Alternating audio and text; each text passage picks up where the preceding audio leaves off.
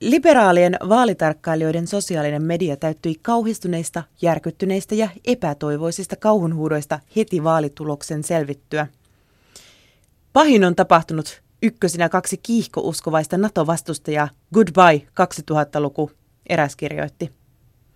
Ykkösenä maalaisliitto, kakkosena Suomen maaseudun puolue, Helsingillä tulee olemaan helppoa seuraavat neljä vuotta, seuraava sanaili. Saimme sitten vahakabinetin, lestadiolaisen ja Paavin juoksupojan. Liberaalit arvot vaihdettiin liberaaliin talouspolitiikkaan. Voisiko saada molemmat seuraavissa vaaleissa? Miksi arvoliberalismi aina kuuluu kommareille? Kolmas pahoitteli. Tilanne vaatii eskapismia ja supersankareita, neljäs totesi.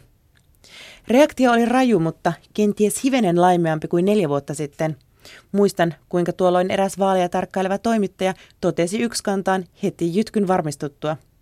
Ota nyt syanidia, hyvästi. Tuolloin moni uhkaili maastapaalla, mutta kaikki tuntemani sitiliberaalit uhkailijat ovat edelleen tukevasti Suomen kamaralla.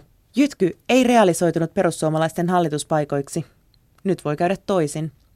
Suomi siirtyy piirron ehkä jopa Vaaksan verran konservatiivisempaan suuntaan, kun kepu ja persut alkavat keskenään hieroskella arvoliberaalien kauhukabinettia, jota hallitukseksikin kutsutaan. Pieni lohdutuksen sananen lohduttomimmille.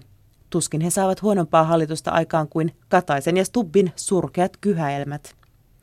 Ja hauskaahan siitä tulee, kun 53-vuotias Sipilä marssittaa esiin dynaamisen nappulaliigansa. Juhantalon 72 vuotta, Väyrysen 69 vuotta, Pekkarisen 68 vuotta ja Kääriäisen 67 vuotta. No, leikkisikseen. Todennäköisimmältä hallituspohjalta näyttää tällä hetkellä perusporvari-hallitus, jossa olisi keskustan, perussuomalaisten ja kokoomuksen lisäksi mahdollisesti RKP.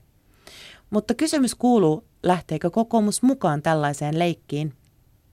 Kokoomuksen entinen puoluesihteeri kuulosti epäilevältä vaaliillan jälkeisenä aamuna huomenta Suomen haastattelussa.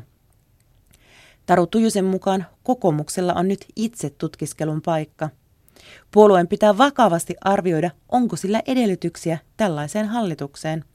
Kokoomus on kansainvälisyyteen ja eurooppalaisuuteen suuntautuva puolue ja tekee niistä lähtökohdista politiikkaa. Miten nämä tavoitteet saataisiin sovitettua yhteen muiden puolueiden impivaaralaisempien ambitioiden kanssa? Keskustan kenttä haikailee punamultaa, mutta porvaripohja tuntuisi luontevammalta yrittäjätaustaiselle Juha Sipilälle. Ja demarit ottivat takkinsa niin pahasti, että nelivuotiskausi oppositiossa tuntuisi nyt luontevimmalta vaihtoehdolta. Puolueen kannattajat eivät selvästi olleet tyytyväisiä yhteistyöhön kokkareiden kanssa eikä ihme. Katastrofian siitä syntyi. Sipilän on lähes pakko antaa punainen kortti joko kokoomukselle tai demareille. Kysyttäessä kumpi puolueista on mieluisampi, hän on vedannut tähän mennessä vaalitulokseen. Siitä ei Sipilän valinnassa ole nyt apua.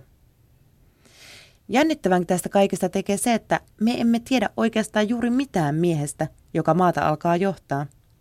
Sipilä kunnostautui ennen vaaleja kieltäytymällä monista haastatteluista ja arvokeskusteluista – Tiedämme sentään sen, että hän vastustaa homoliittoja, kuuluu herätysliikkeeseen ja on kertonut haluavansa tiukempaa maahanmuuttopolitiikkaa.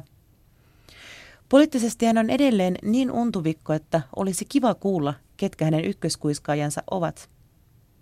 Toisaalta emme tiedä paljon myöskään perussuomalaisista, emmekä varsinkaan siitä, miten sekalainen sakki käyttäytyy hallituksessa. Perussuomalaiset kun eivät saaneet jatkojytkyä oman erinomaisuutensa, vaan hallituspuolueiden kompuroinnin takia – jännäksi menee.